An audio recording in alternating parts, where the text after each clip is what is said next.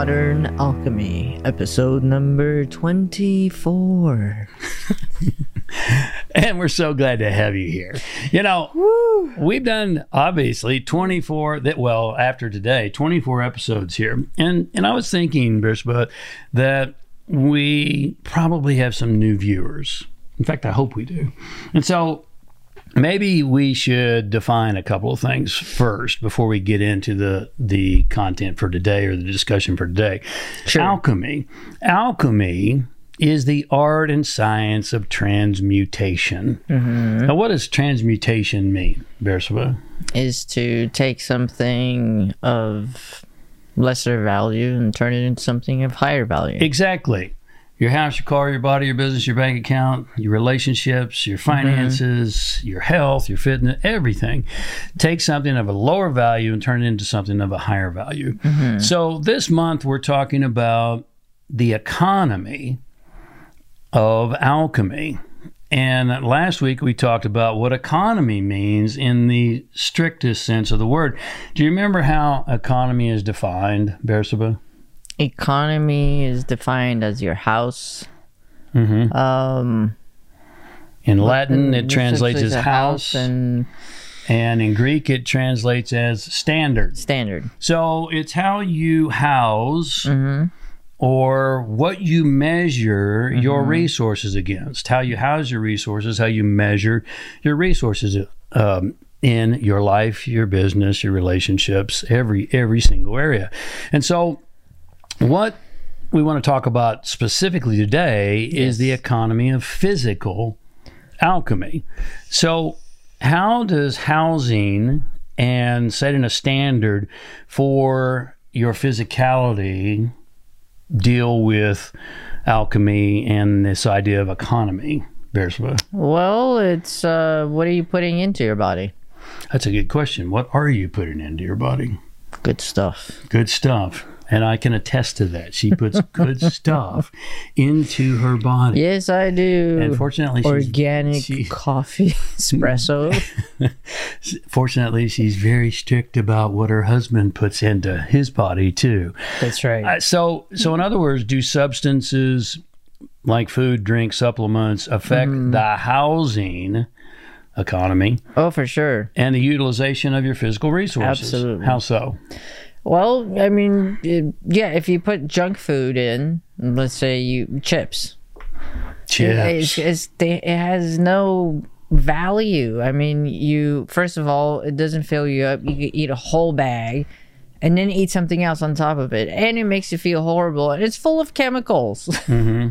And a bunch of calories, empty calories, because you can't fill up on it. You could eat as much as you want and just keep on eating. So you're not really economizing very well if you're eating a bag of chips and a Snickers bar. No, because it throws you on the couch watching Netflix. That's what it does. And wanting to eat more chips. Snickers. Maybe now you want some brownies. Yeah. Speaking of brownies, you know, one thing that's really, really popular today, mm-hmm. and it's been legalized, pot and CBD. Man. Putting that into your body. How does that affect the economy, the housing, and the standard of your body?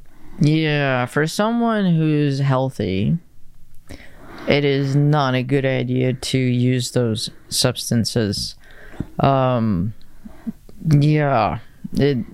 It slows you down. It causes the very thing they're trying to avoid. For example, I know a lot of people, I have anxiety, or I have a hard time sleeping, so I take, I use pot. Gummies or smoke pot, however you take it, it's just pot, and it does the very thing long term that you're trying to fix or avoid. It causes anxiety, and it causes you not to be able to sleep well.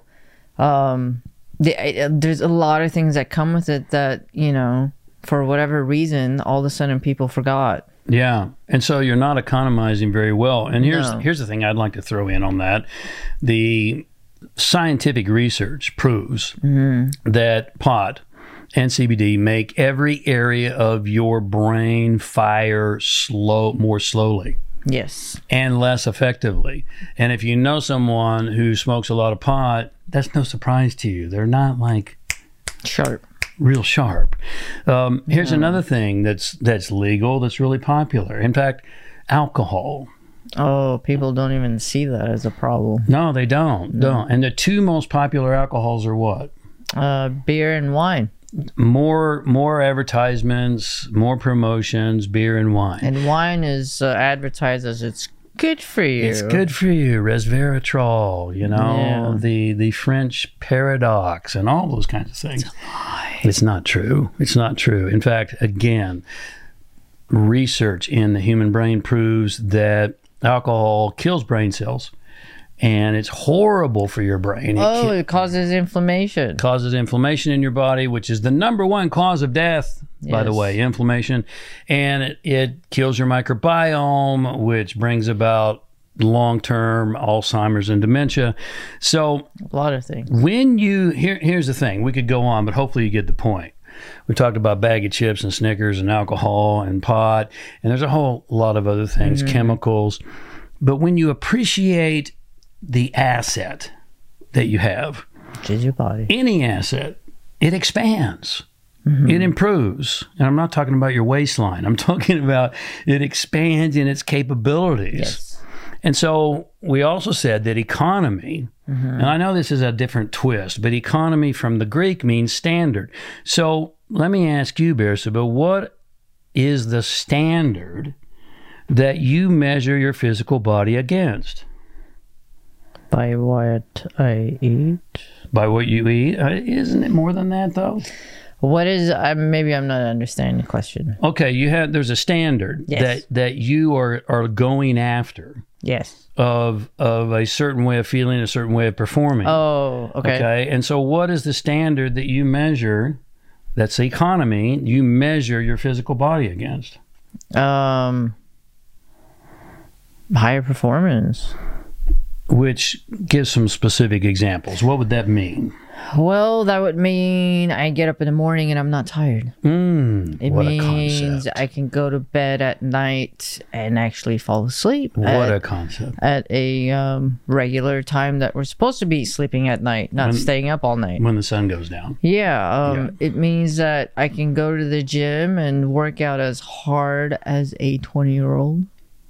Yes, and I can attest to it. Yes, she can. Harder. And so he can. So can he. Harder, as a matter of fact. Yeah, that is true. Harder than, you know. I recently worked out with a 25-year-old and a 35-year-old, and they were panting. Yeah. So all those things. So it means that, and I could do that in the morning, and I could give a full days of work.